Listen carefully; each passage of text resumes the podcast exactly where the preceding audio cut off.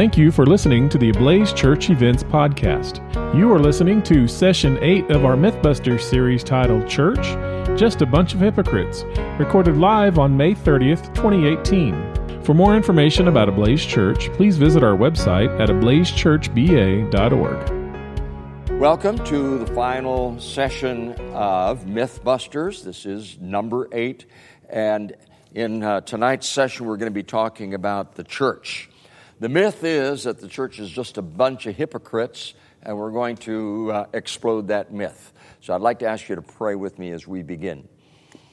Our dear Heavenly Father, you are the one who has created the church, the bride of your, of your Son, Jesus Christ. We thank you, Lord, that you call us and you invite us and you draw us into your church, into that body, the body of believers. Lord, as we study tonight, we pray that you would give us new insight, that you would help us to understand, appreciate, and celebrate that uh, which, which you have made your church. In Jesus' name, we ask this. Amen. So, we're going to be exploring today what the Bible tells us about the church. First, the question Are there hypocrites in the church? Yes, every one of us. Everyone. Okay. there are lots of them, aren't there? Right. Too many? If you think they're too, don't worry about it. You, you know, one more, come on in. We can still use one more. So, uh, have you ever run into someone saying, "Well, I don't, I, am not going to be part of a church because there are just too many hypocrites"? Have you ever heard that one? Oh yeah. Yeah, yeah. Have, and have you ever seen a hypocrite in the church? Okay. Well, you're looking at one because uh, do I?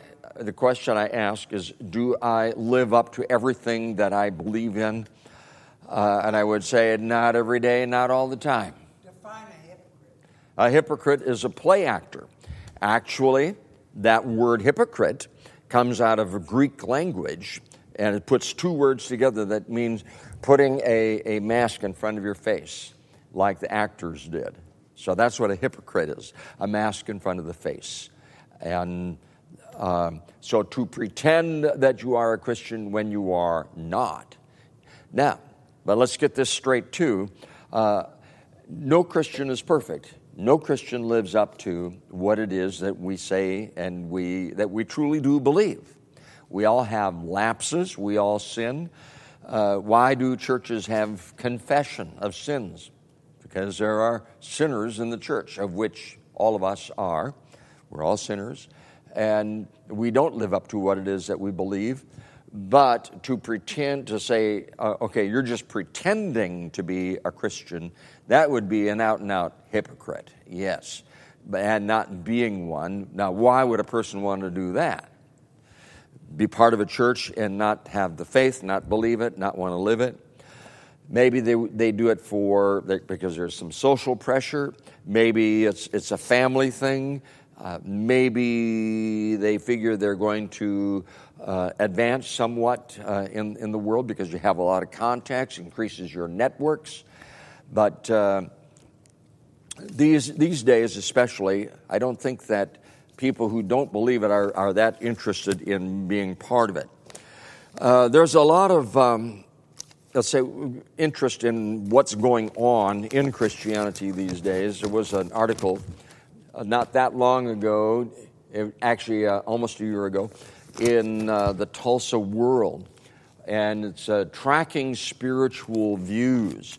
There is a uh, there are several research organizations that look at what are the um, uh, attitudes, uh, where are things going in terms of spirituality. Uh, churches in general do not the, the number of people attending churches does not seem to be growing. it seems to be diminishing the number of people that say um, uh, let's say, ask what is your religious preference, and they check the box that says none. That's increasing. The number of people who say that they regularly attend church and uh, participate in it. Uh, but on the other hand, there are still a very, very large number of people who have a sense of spirituality. They want spirituality. Now, the problem with that is wanting it on your own terms as opposed to God's terms. Because if God is, if God exists, and He has done something and still does something we have to find out what it is that He wants. But we're also in an age where people more and more are going after what I want, what pleases me, what I think, what I feel. And you know, Pastor Dreyer's uh, little thing standing out here says, I think or I feel, and then here, but the Bible says. So we are going to be talking about what it is that the Bible says. And uh, the Bible says, number one, that the church is important, that the church is a creation of God. It is His intention. And uh, again, there are people who want to have spirituality but don't necessarily want to have the church. Or say, well, I believe in Jesus, I just don't believe in the church. What's wrong with that statement?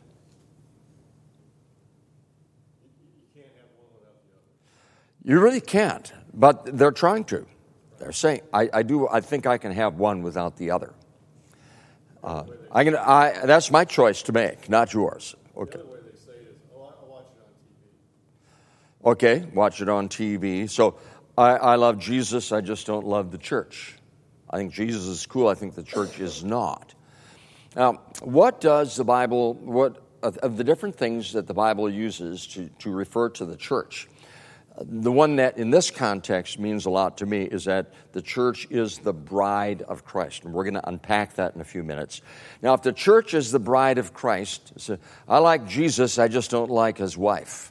I just don't like Mrs. Jesus. And I say, you know what? If you like me, you're going to at least have to, you know, uh, like my wife. And, uh, and if you're going to be, if you're going to trash my wife, you are trashing me. And I'm not going to stand for that. So uh, Jesus really doesn't like it when we badmouth his wife, his bride, the church.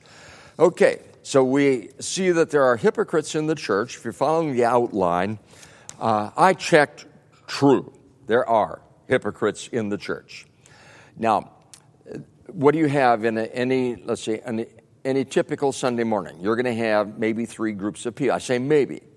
You're going to have believers, unbelievers, make believers. Uh, let's, let's hope that almost all of them are believers. But uh, on the external part of the church, it's a mixed bag. You're going to have people who are sincerely, absolutely believers. They are sold out to Jesus. They love Jesus. They know Jesus loves them. And there are people that kind of don't really get it yet. Uh, and, and by the way, the best place for a hypocrite on a Sunday morning or Saturday night would be yeah, in church. Uh, you know, welcome, come on in, as many as possible. Yes, two, two guys got their hands up. Now, this is again what? You said the best place for people to be, and I'm saying at Oh, oh, at Ablaze. Yeah, at church, at Ablaze. Good. And Yes, and. I have never seen an adult asleep in this church. Never. You haven't? No. Ooh. Well. Oh. Well, I tell you what, Bobby, I had this horrible dream one time. I dreamed that I was preaching. When I woke up, I realized I was. Now, you talk about. Thank you for giving me an opening. I appreciate that. But I mean, I'm trying to. slept through that sermon. Yes? But I really believe. I don't think. I mean, that that's a pat on the back to you and Pastor Tim. Well, like oh, well, we just we, we try to make sure you never know what's going to happen next, and so you want to you want to stay awake, you know, because you might be caught by surprise. So that's why I'm so surprised.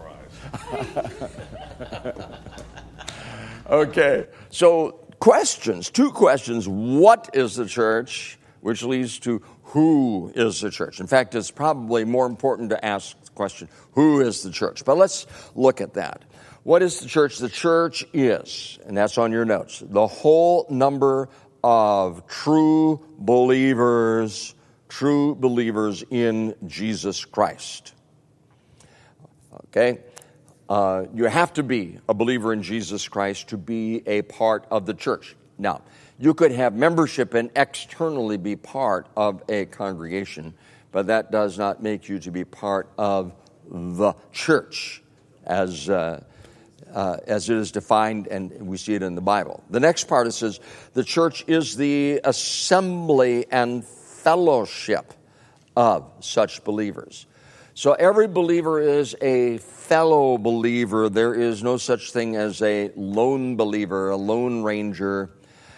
You are always uh, in relationship. That is why, for example, uh, church on TV, uh, internet uh, church uh, is is not fulfilling.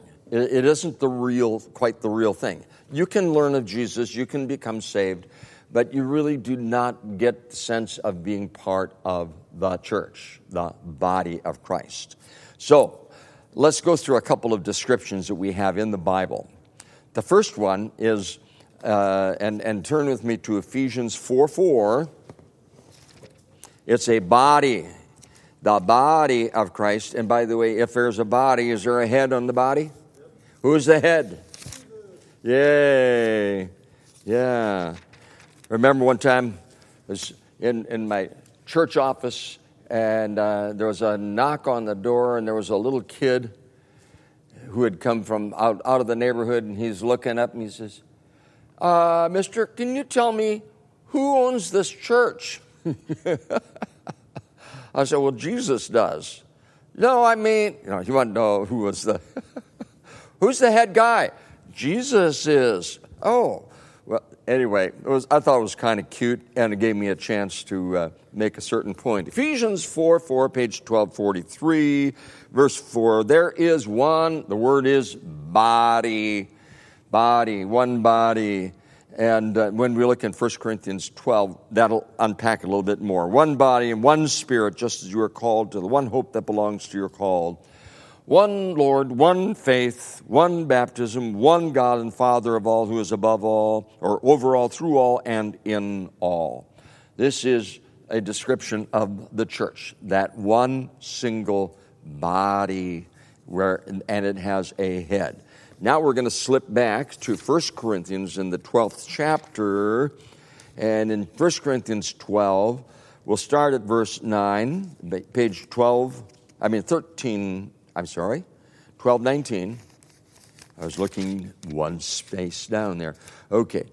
Uh, 1 Corinthians 12, 12 to 14, and um, page 1219. Just as the body is one and has many members. And all the members of the are and all the members of the body, though many are one body, so it is with Christ. For in one spirit we are all baptized into one body, Jews or Greek slaves or free, and all were made to drink of the one spirit. For the body does not consist of one member, but of many.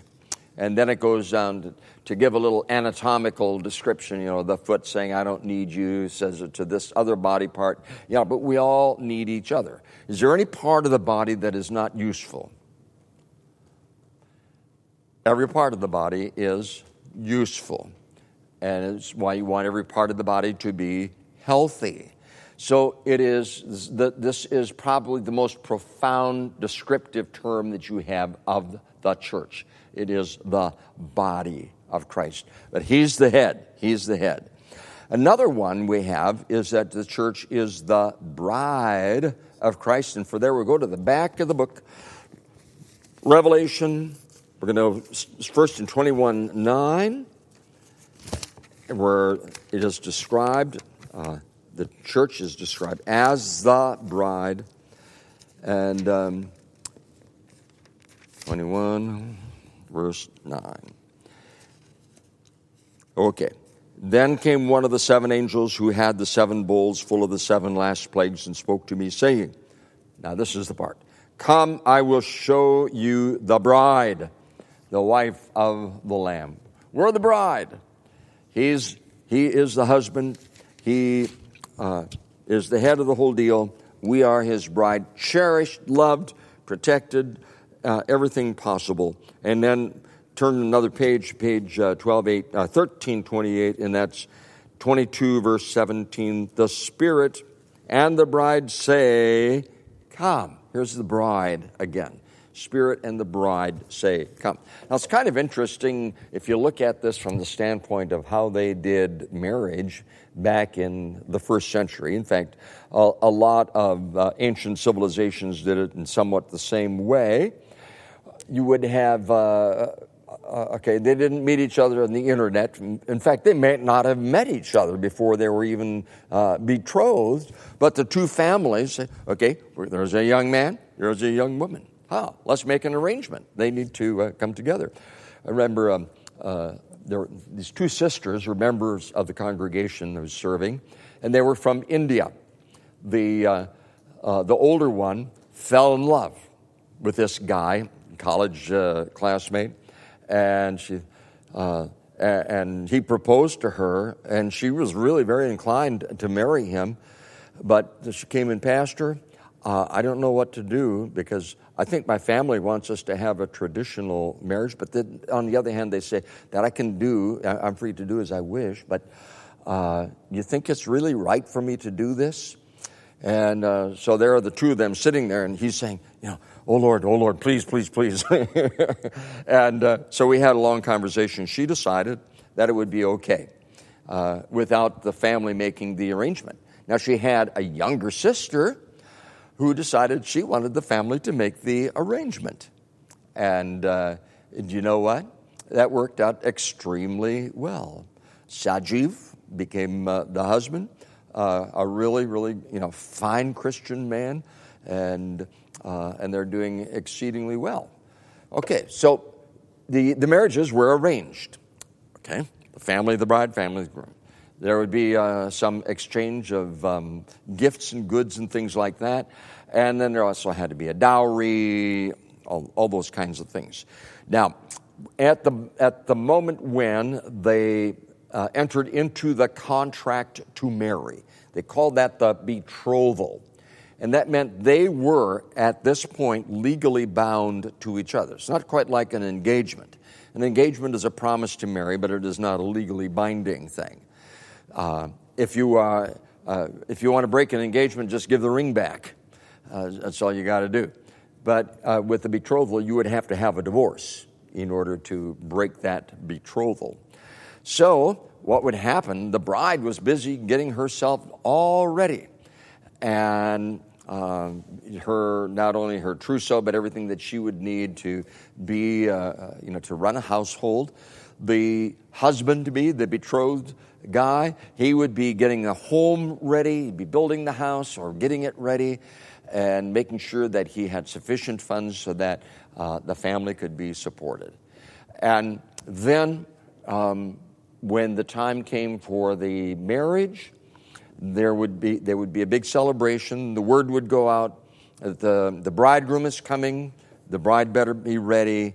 And sometimes might even be in the middle of the night, and he'd be coming with his entourage. She'd be coming with his, her entourage. They would meet, and then they would have a celebration which would last at least three days. And like in, at uh, Cana in Galilee, they might even run out of wine but it was a, uh, a, big, uh, a big celebration. Everybody in the community was uh, to be part of it. And even though Mary, Jesus, and the disciples were some distance, lived some distance away from Cana, they were invited and they came to that uh, wedding too. And it would be at that point, only at that point, where the consummation of the marriage would take place. Now, there is a description in the Bible about Jesus is the bridegroom. He's getting ready, he's preparing a place. And when that place is ready, he's going to call his bride. and say, So everybody be ready because you don't know exactly when it's going to be because you see, it was not set, uh, the, the date was not exactly set. It's going to be, and here are some indications of when it might be coming, and this has got to happen, that's got to happen, that's got to happen. And you have some of those things in the Bible. Uh, so, do we know the exact day when Jesus is coming back to take his bride? We don't know. No, not even the angels know. Can you imagine? There's Gabriel up there and he's got his horn. He's been ready for a long time. You know, now, now, you know, should I blow it now? And um, so when it happens, uh, that will be then the, the great the great wedding feast. And, that, and the book of Revelation speaks about the second coming and a great wedding feast. So the church is that bride that is being prepared. What was the bride doing? She was preparing herself uh, because she knew it's going to be happening. So if the church is not preparing for the coming of Jesus, if the church is like, uh, you know, being rather lackadaisical, not making itself more beautiful and attractive to the groom, uh, it's not a good deal. Okay, bride of Christ. And Ephesians 5 also speaks about that. Let's run to Ephesians 5 just because we can do it. Galatians, Ephesians 5, page 1245. 1245. Okay. Look at verse 25. Husbands, love your wives as Christ loved the church, that he might sanctify her, having cleansed her by the washing of water with the word, so that he might present to the church to himself in splendor, without spot or wrinkle or any such thing, that she might be holy and without blemish. So, uh, the church, she's preparing herself, and Jesus, the bridegroom, is also, you know, in, involved in that process with us. Yes.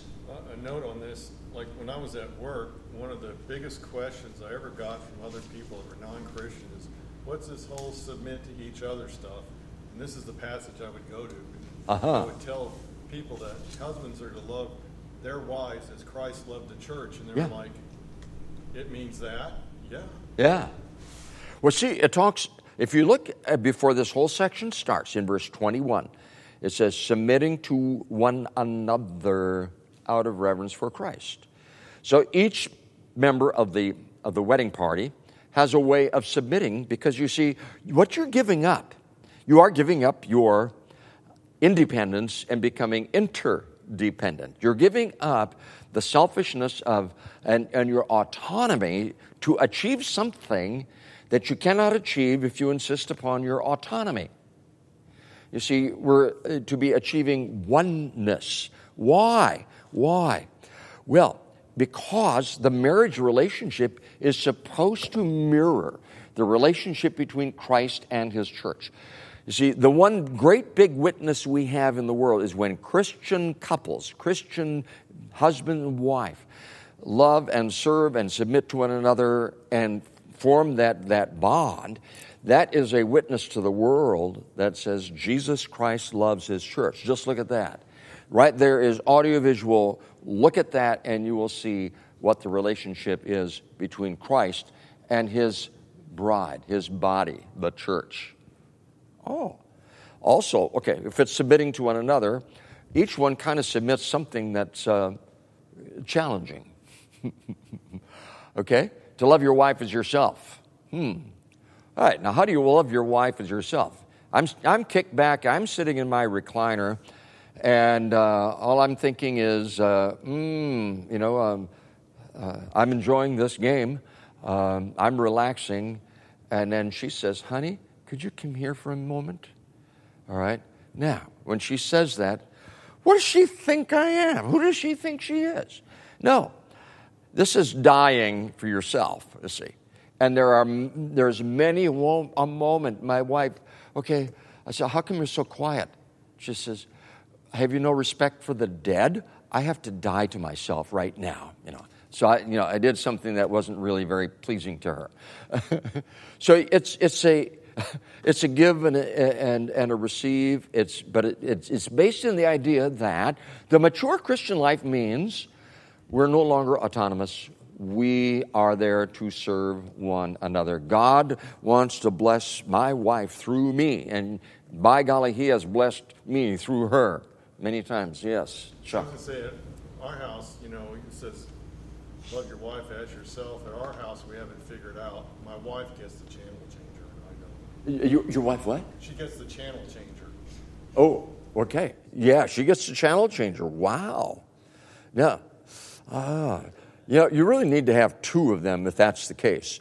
But, yeah. well, yeah, in our house, she- she'll say, uh, would, you, would you check uh, you know, the channel and see once if there's a such and such on, you know, right in the middle of something? Okay. Now, uh, very happily, I have to say, sure. Okay. All right. Now, now think of the relationship between Christ and his church. Now, it is also called the people of God, still in the New Testament, First Peter chapter 2, verse 9. Okay. That comes after Hebrews, James, 1 Peter, page 1294. Look at verse 9. But you are, now this is plural. It doesn't reflect it in the English as well.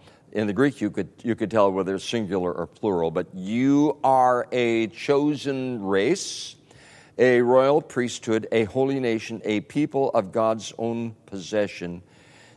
That's God's own people, God's own possession, God's people that you may proclaim the, t- the excellencies of him who called you out of darkness into his marvelous light. Once you were not a people, but now you are God's people. Once you had not received mercy, but now you have received mercy. So we're designated as the people of God. Back in the Old Testament, the Jews referred to themselves, and God referred to them in the same way as the people of God. They're the people of God. Who are the people of God? The Jews. And now it says, Who are the people of God? We are the new Israel. We are the people of God. We are the chosen ones of God. We belong to Him. And that's an identity issue. So, church is an identity issue. Who, not only who am I, but whose am I when I know whose I am, then I can understand who I am. Master? Yeah. So, chosen, I mean, in the context here, it really means we were chosen to demonstrate to the rest of the world how we should relate to and behave. Exactly. You're right It's on the not mark. that we're special. It's that we were given, you know, basically the task saying, you know what, you're going to be chosen. You're chosen to demonstrate how to love God and how to live your live a godly life. I pick you. You are my chosen people to do this, to carry out this mission. It's not that God didn't care about the rest of the world, but because He cared about the rest of the world, He gave His people a mission to let the light out so that everybody in the world could see it. That was the whole purpose. Yeah. So, are, are we doing a good job of that? Well, pray God that we learn to do even better. Yeah. Anytime we're doing a good job, you know, hooray. But we need to be doing it even better. Good point, Chuck. What about communion of saints? Well, you know the Apostles' Creed, the communion of saints. Who are saints? Yeah. Again, we have to follow what the Bible says, okay? Paul writes to the saints that are in Ephesus, to the saints that are in Corinth. Who are saints? The word means holy people. Who are holy people? The ones who are declared holy and righteous by faith, you know, through the grace of God, received by faith. By grace are you saved through faith. So, by grace, the grace of God, faith that trusts that grace of God and the promise of God, that then uh, makes us to be saints. We are holy. Now, there are uh, living saints, and there are saints that are already in glory. Uh, the book of Revelation speaks about the saints that are already there and are the saints in glory. So I could say, uh, I know Saint John and I know Saint Catherine. Those are my parents' names, first names. Okay, they're in heaven, so uh, they are already there. They are uh, they're experienced the fullness of their sainthood. We are experiencing it already through the forgiveness of sins. That makes us to be holy and we are then called to live holy, set apart lives. Okay, communion means a fellowship. You see the word common in there? Communion. Commune, communion, being you know, drawn together into a fellowship, into a oneness. Then we find um, uh, let's go down to the church is a priesthood, and that's still back in 1 Peter 2 9, a royal priesthood. If you remember right where we were, chosen race, a royal priesthood. What, what was the priesthood? Look at the Old Testament. Think of the Old Testament. Who were the priests? What were they supposed to do? Serve God, serve in the temple. Okay? Service of God, serving in the temple. They were set apart for something, weren't they? You know what? They were kind of a, and they were a, sort of a connecting point between God and people. They represented God to the people, and they represented the people to God. So that's what the priesthood did.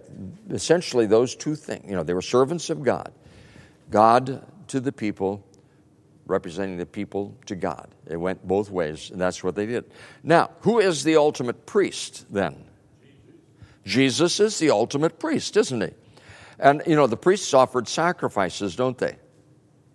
And so they offered the sacrifice, Jesus offered the sacrifice of his body and his blood to atone for all of our sins. So he is the ultimate priest, the great high priest, and we are then made to be the priesthood. We are the priesthood. Now, we have certain people that we call and set apart to represent uh, that priesthood in some kind of a special way, what we call the, uh, the ministry, the holy ministry, or the pastoral ministry. Um, and we'll get into that a little bit later. Okay. The church is also a nation, holy nation. That's also in 1 Peter 2 9. A holy nation. Like God said of Israel, You're my holy nation. A holy nation. Wow. Now, we live in a, in a pretty corrupt nation. We live in a very corrupt world. There isn't any nation I know that's real holy. But we are a nation within a nation, aren't we? And we are set apart and holy. God's chosen, which we have already talked about, and then citizens of heaven. Let's go to Ephesians 2 19, page 1242. 219. So then, you are no longer strangers and aliens, but you are fellow citizens with the saints and members of the household of God. Uh, see, I'm trying to figure out where I've got that uh, citizens of heaven, the household of God. Well, we'll figure it's in there somewhere. Okay. Um, in the NIV, is that where it is? A different translation? Okay. Uh, so, the citizens of heaven, and then let's go to the next point. When we say the Nicene Creed, we make these four uh, affirmations about the church that it is one, holy, Catholic, and apostolic. Um, okay, one. How many churches are there that God recognizes? Just one. Who is in that church? Who's a member of that church? All the true believers in Jesus Christ are in that church. So, uh, which denomination then do you have to belong to? Okay, you have to belong to Jesus. All right. So, denominations are, are just a kind of a handy thing, but, you know, with the, uh, there, there are pluses and minuses about it. Okay, is the church holy? Yeah. But at the same time, is the church perfect? No. When you, when you found Ablaze, you said, I have found the perfect church. Right? Well, we're not. as long as I'm in it, we're not. Okay. Um, so the, the, the church that is perfect is, is the church that is purchased as the blood of Jesus Christ. And, and, and that is holy, but it's unholy some, and quite imperfect and though we say the church is one, you see fragments all over the place. Uh, a lot of uh, big arguments.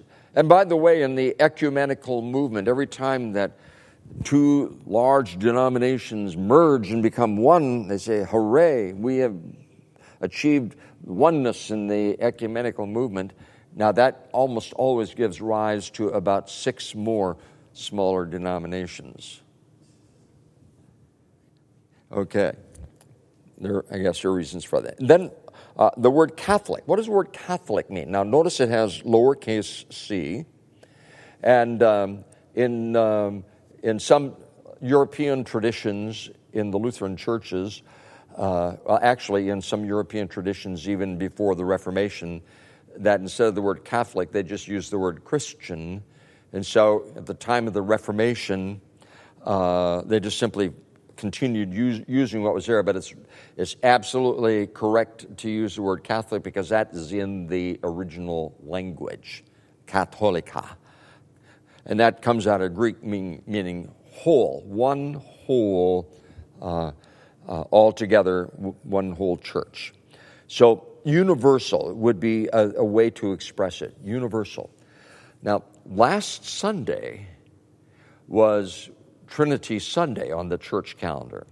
A lot of churches uh, will use uh, a third creed that you do not hear very often, at the most once a year. And that's called the Athanasian Creed.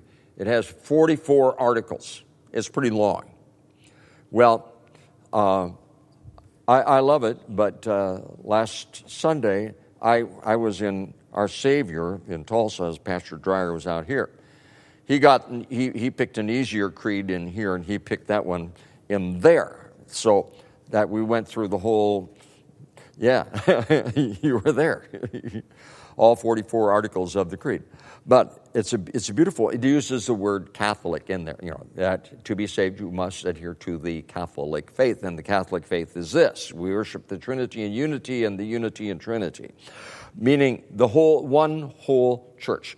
There are uh, three creeds, by the way, that we call the ecumenical creeds.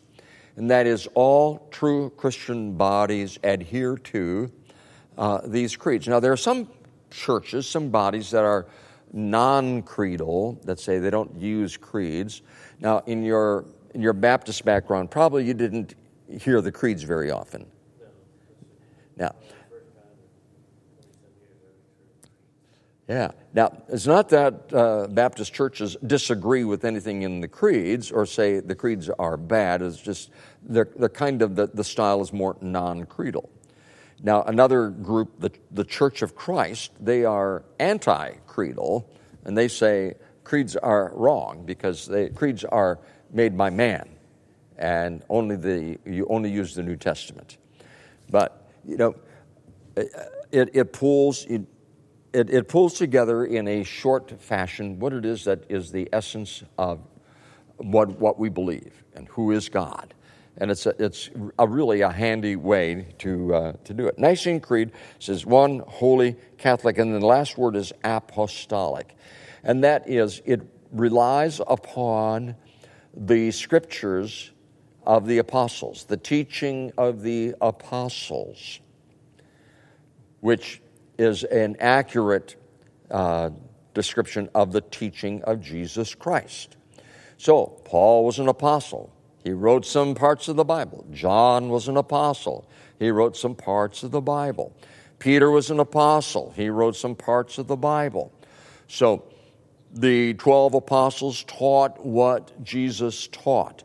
And so when we say apostolic, it is based on that, uh, that faith that is passed on down through the apostles. Some churches take that uh, very seriously in that uh, a person cannot be ordained into the ministry uh, unless they can trace their ordination through the apostles, we call it the apostolic succession. And uh, for a time in the church, that was a fairly important thing. It is not, uh, it, uh, Protestants in general don't, don't follow that uh, very carefully. If the Anglican or Episcopalian bodies do some Lutheran bodies do, like in Sweden, Norway, and so forth. But uh, apostolic really refers to the teaching that the apostles taught. Okay?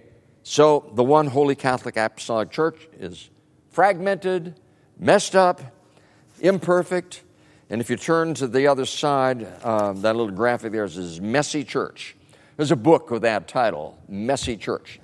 says, you know, don't worry about uh, crossing all the T's and dotting all the I's uh, and making and, and control over everything. Uh, when you when you let the Holy Spirit do His work, sometimes it's just a little bit messy because we're messy people, yeah, kind of that way. Now there is a the visible church, the church that you see, like um, denominations, visible. You say, okay, they're part of the, the visible church, the external. But the invisible church is what God sees and we don't necessarily see. He knows who's in the church and who isn't. He knows who's a hypocrite, he knows who's a make believer, unbeliever, true believer. He knows. So, do I have the job of making judgments on uh, who is true and who isn't? No. Well, don't a few hypocrites get in? Yeah, but I can't imagine a better place for them to be. Uh, so, the visible and invisible, but it's a mixed bag. But the invisible church is only composed of authentic believers. Now we're going to go to Acts chapter 2. The Acts of the Apostles, or we might refer to this book as the Acts of the Holy Spirit. Acts 2:42 Okay. This is the day of Pentecost. This is the day that the Holy Spirit created the church. He filled these disciples with the Holy Spirit. Peter stood up and he preached to that great multitude out there and uh, told them what was going on, and that this is the fulfillment of a promise, and that it is the culmination of everything that Jesus came to this earth to do to save humankind. And these, these people then repented. They were baptized, 3,000 of them that day. And so, what did they do after that? See, verse 41 says, and there were added that day about 3,000 souls. Verse 42, what did they do? They devoted themselves to this the apostles' teaching. Oh, remember, one holy Catholic apostolic, the apostles' teaching. And the fellowship. Oh, the communion of saints, right? The fellowship of the saints together. The breaking of bread. What's the breaking of bread? Holy Communion. Yeah. That that just came right away. Uh, the, holy, uh, the breaking of bread, and then what else? The prayers. They prayed with each other, for each other. Uh, they were very much a people of prayer. And again, when you look through the book of Acts, you see incredible examples of prayer. These people, you know, uh, and, and, God answering those prayers and God doing miracles. Um, well, Don, you know about a, um, uh, a prayer request that went out this week about a young man, uh, Marine, yeah, and uh, drowned. The boat boat accident, something fell, drowned. Okay, they didn't know how long his heart had stopped. They didn't know how long, but unresponsive. So the first thing they do is they depress the the temperature, so his body temperature is way, way, way, way down uh, and want to make sure there's no brain swelling because they have no idea. You know, uh, not, uh, not much of a chance he's going to make it. So the, the word gets out pray for him, pray for him, pray for him. Well, uh, so it was uh, today, then they began raising the temperature, and then uh, taking the, the medication off for the induced coma. And a report earlier in the day he's begun to move. He's taken a few breaths on his own without the ventilator. Uh, the last one said he was eating, smiling, uh, or drinking, drink from a straw, etc., etc., and responsive. I mean, this is a this is a Lazarus, you know, up from the grave uh, kind of a thing. This was because there were people who were praying. Could God have done it without people praying? But isn't God cool? I mean, he, he does it through our prayers so we can, he says, you know what? I want you to be participants in, in this whole thing. Pray, pray. And God calls his people to prayer. So these were a people of prayer. Uh, and do you think they prayed with the idea like, well, oh, maybe, I hope God does, maybe might do something? They expected God to answer the prayers. God would hear, God would answer, and do uh, great things. After that was this week? Yes. Yeah. Where was I? Over the weekend, yeah. Was it here in Oklahoma? Yeah, Tahlequah, I think he was on a float trip. Oh, Yeah. So had an accident, drowned, and I, I saw the video of him talking, moving. Okay. and- Oh, good. his head up. Now, you know the family? Yes, Okay. Yeah, it's Lynette Patterson's sisters. Okay. Yeah, Okay. So some people, uh, uh, uh, Travis Patterson plays the bass sometimes. Kind of, you know, kind of a pleasant, happy, round-faced guy who loves and sometimes sings solo parts. Yeah, yeah, just a yeah, precious guy. Okay, his wife's sister's son. Yeah, because it didn't have names, but I said I bet that must be. Yeah, that's who it is. You know, Okay. you know, as you said, God could have done it irregardless, or regardless of the hospital's actions and everything else. Yeah. That's obvious. But again, I think it's so wonderful that God invites us to partake in asking Him to do something. Yeah, that's part of what it is to be the church. Uh, pray with and for each other, and uh, request the prayer. You, you- is there a, a better support system in all the world than when the church is functioning in love and as it ought to function? There really is not any better support system. And I have seen great, incredible acts of generosity and kindness, self sacrifice on the part of people toward others just because they love them. It's a, and and why do we love them? Because in Christ we have such a bond, such a bond. And when that bond is, you know, when, when that weakens or when it's uh, betrayed, it, it is, it's, it's a hard thing. You know? And again, sometimes it'll happen in the church. But God still has fi- the final word. So, what are those core activities? Okay, the apostles' teaching. Uh, we need to be. We need teaching in the church. Uh, it's very easy to get by just kind of on the uh, the fluff. Uh, hey, Jesus loves you. Okay, cool, and uh, and that that's it. But there is so much in in the Bible that is so faith building and so enriching that uh, this this teaching of what the apostles taught needs to be going on in the church today. The fellowship needs to be going on in the church today. From time to time, we do things like uh, small groups, and that's intentional to be uh, a level of fellowship in which people open up to each other, share their needs, their hearts, their faith, build each other up. There is a bond that begins to, to work with that. And uh, uh, during, the, during the first month of summer, during June, we're going to be having this special thing at, uh, it's right at Battle Creek Park, uh, right next to my house. And because if the weather is bad or gets too hot, we'll just go inside, or the mosquitoes are too bad. Uh, and there's a playground there.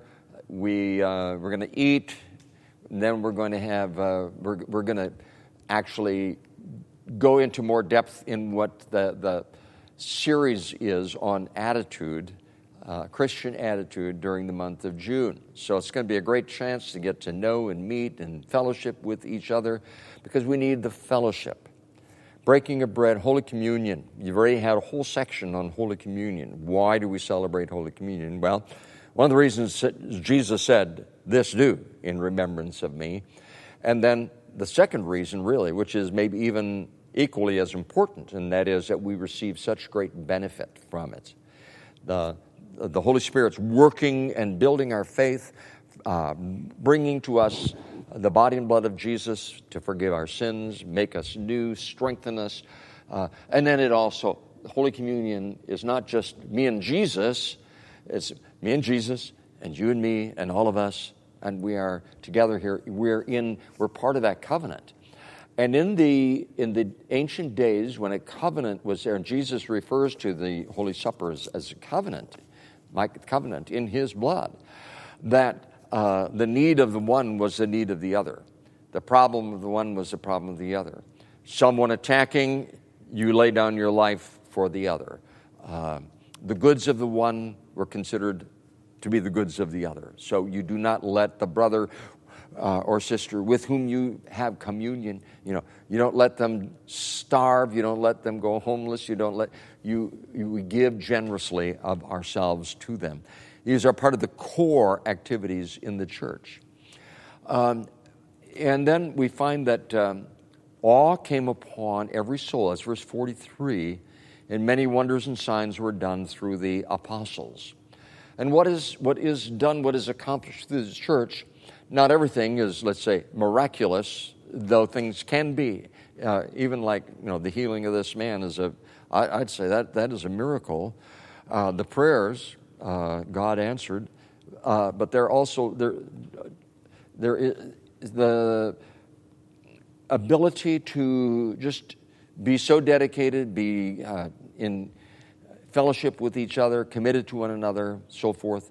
And verse 44 all who believed were together and had all things in common. So the need of the one was the need of the other.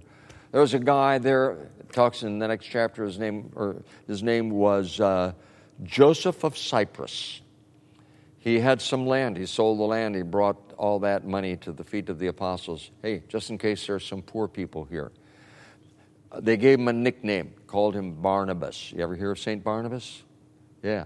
His, he was, uh, that means son of encouragement. Okay, so uh, verse 47 praising God. Praising God, having favor with all the people, and the Lord added to their number day by day those who were being saved. So, one of the witnesses that we have to the world is how we are toward each other. And we need to be intentional to develop more and more of that. Now, uh, as, as you know, different churches will emphasize different things. And uh, in, in, let's say, in one denomination, you may hear more about a certain thing than you hear in, in another denomination. Uh, but what would be the one issue on which you say the church stands or falls? What would be, you say, okay, this helps us to de- discern true church and not true church? If you could bring it down to one thing. Well, it has to, I mean, satisfy the scriptures, the scripture's definition. No? Yes. Okay, give, give that, uh, I'm not sure the microphone picked that up. I didn't quite. Well, I mean, it has to be scripturally based. Okay. Within the confines of the Bible. All right, within the confines of the Bible. All right, now I know uh, there is a, a cult that says we do everything by the Bible. We believe the Bible is a holy, inspired, inerrant Word of God, and yet they teach something so completely different. You heard Jehovah's Witnesses? Okay. The, so, you know, this is not to badmouth because they're, they're not really a Christian denomination. They're a, a, a cult. As Pastor Dreyer talked about them uh, last week. Okay, so uh, let's, let's continue to see if we can uh, pull out some more thoughts. What might be the stand or fall? Now, uh, Chuck, that is an absolutely essential point that you make, though that it has to be based on the Word of God. It has to be based on the Bible, scripturally. It, it, the Scripture informs it, and the Scripture sets the boundaries. Okay, what else? Holy Trinity? Again? The Holy Trinity? The Holy Trinity, okay. That's core, isn't it? Core truth. And um, now, let's say within, within the understanding of the Holy Trinity, there would be a point that is of, of very critical importance, and that would be, you know, who is Jesus Christ, and what did Jesus Christ do? So, to be saved by faith in Jesus Christ would be the core, wouldn't it be? Yeah. Now, all of these are, you know, right there, you know, right, uh, and, and, they are core beliefs. Uh, but ultimately, it would stand and fall on do you uh, believe that you are saved by grace through faith on account of what Jesus Christ has done for us. The other, if you add that, the other parts are going to fall into place very nicely. Yeah, but great answers. Okay, so that's the, the key. So, saved by grace is the issue. The one- Saved by grace. Yeah, that's the issue we're, we're looking at here. Uh, it's very easy to get a little frustrated because people aren't behaving the way they're supposed to and, and say, well, but you have to also this, this, this, and you don't dare do that. Okay, are you saved by obedience to the law? We're saved from uh, the idea that we are saved by law. We are saved by grace. Okay. Now, the word church. You're going to hear that word used in a variety of ways. So let's think about the different ways and common ways that the word church is used. Are we at church? Okay, that's referring to a building and location, right? Well, this doesn't look like church. This looks like a activity place for the for preschoolers. You know, you don't have to have stained glass. You don't have to have uh, all the paraphernalia. You know, I like stained glass. I like the paraphernalia. I like the statuary. I like the uh, you know ornate altars. I like the colors. I like all that stuff. I don't need it though. I need Jesus. I can worship uh, in, in this setting. I have had profound moments of worship in here, just as, as beautiful as in the most beautiful of churches that I've seen anywhere in the world. And I've seen some incredible, incredible churches, you know, different places in the world. You walk in and you're like, I feel so insignificant, you know. Those, they, they go way, way up there and you feel, oh my goodness. So, and I, and I like that. You know what? I, I really like is where there is a sense of we're gathered together as God's people. We're worshiping the Lord. We're intent upon His word. The Holy Spirit is here and He's ministering. And I can get that here just as well as I can in a very, very uh, ornate uh, kind of a building. All right. So that's one way, building. Now, uh, what church are you going to? Well, we're going to Ablaze Church. Oh, that is a, a fellowship or co- local congregation, a body, a local body of believers, local church, congregation, church. Yeah. First Presbyterian Church, First Baptist Church, First United Methodist Church, First Lutheran Church. Okay, local congregations.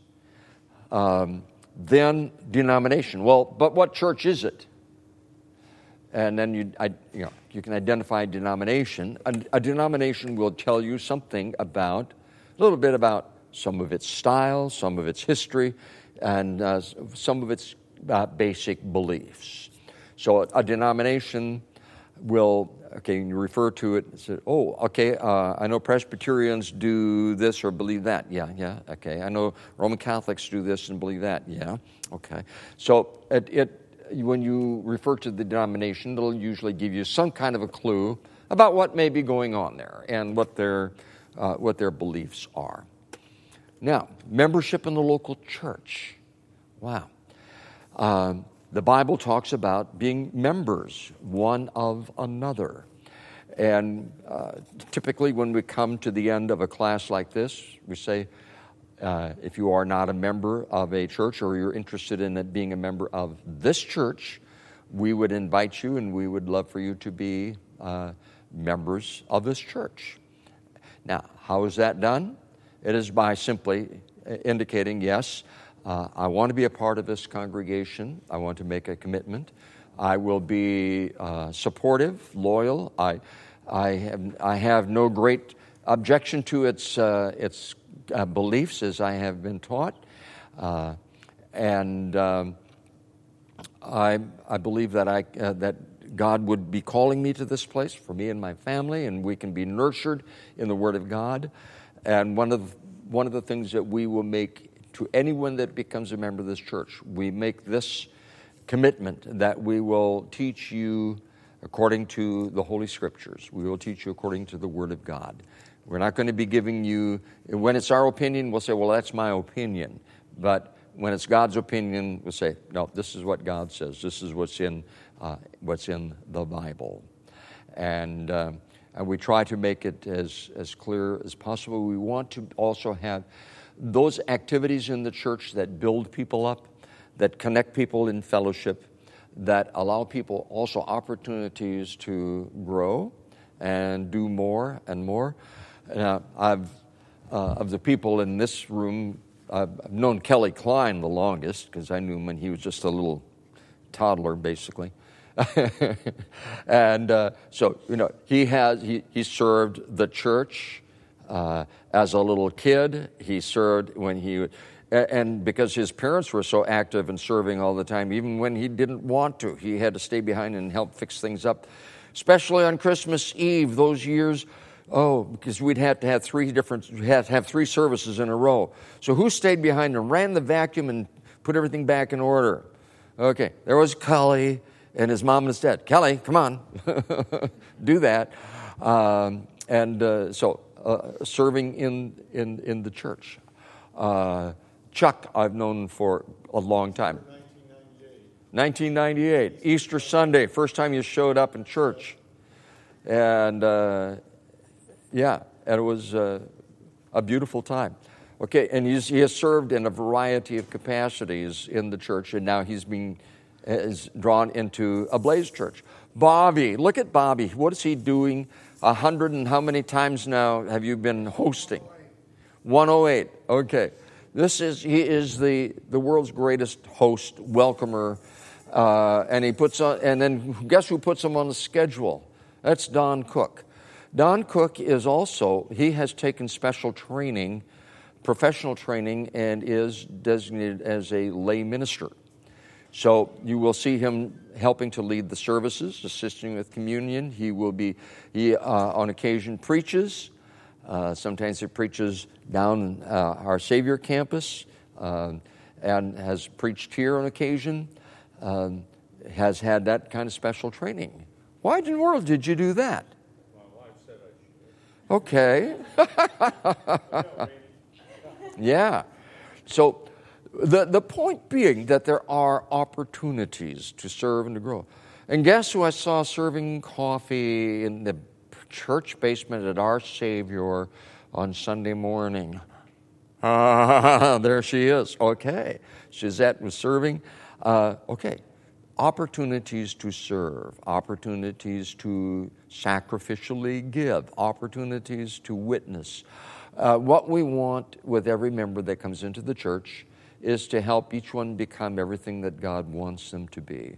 So, we're a new church, we're, we're learning new things, we don't have all the things that a, a church that's been around. Okay, the church I was serving in 19 in the year 2012, we had our centennial. Uh, okay, so it had been around a long time. So there were a lot of things that were in place, some of which were difficult to get rid of. But, but they finally got rid of me. Okay, and I retired. I was the longest serving pastor they'd ever had there. the, the, the, story goes that. Uh, uh, uh, after if, if, if, a pastor stayed five years, uh, they gave him a medal because they tried to make it really uncomfortable. But I, I managed to tough it out there uh, 24 years as senior pastor, and, uh, and then emeritus for a number of times to, kind, to help out while the new pastor was, uh, who had been associate pastor with me there, and then just to kind of, uh, and then get out of his hair because actually he's totally bald. So I had to.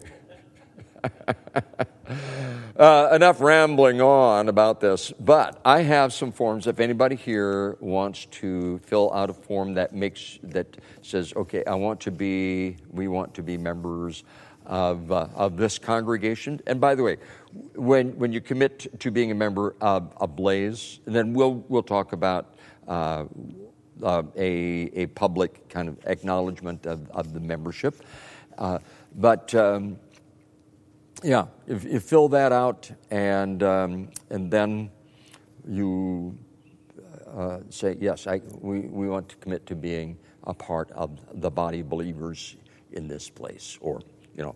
Uh, but it also makes you a member of our Savior Lutheran at the same time, because we are, we're, we are not an independently organized congregation.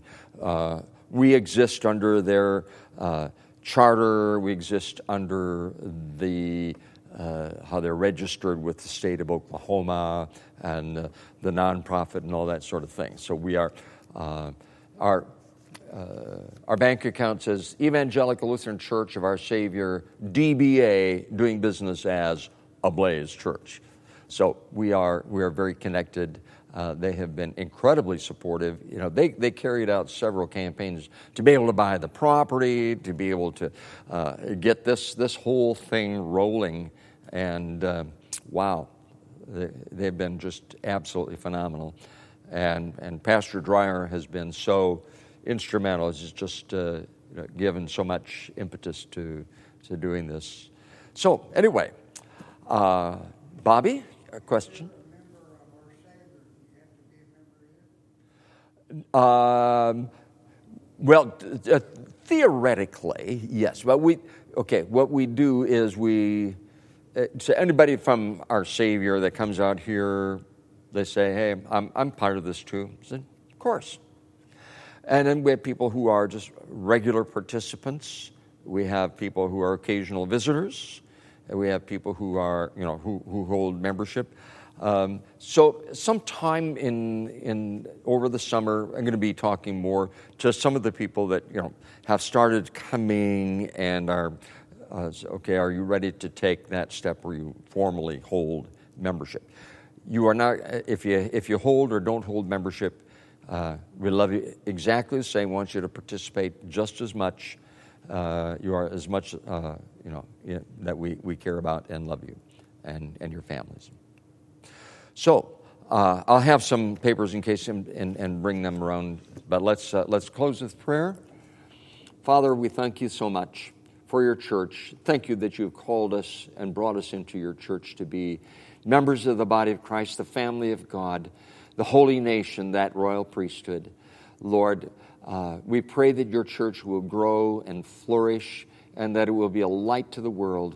May we be faithful witnesses sharing the love of Jesus Christ wherever we go. And that we pray in his most blessed name. Amen.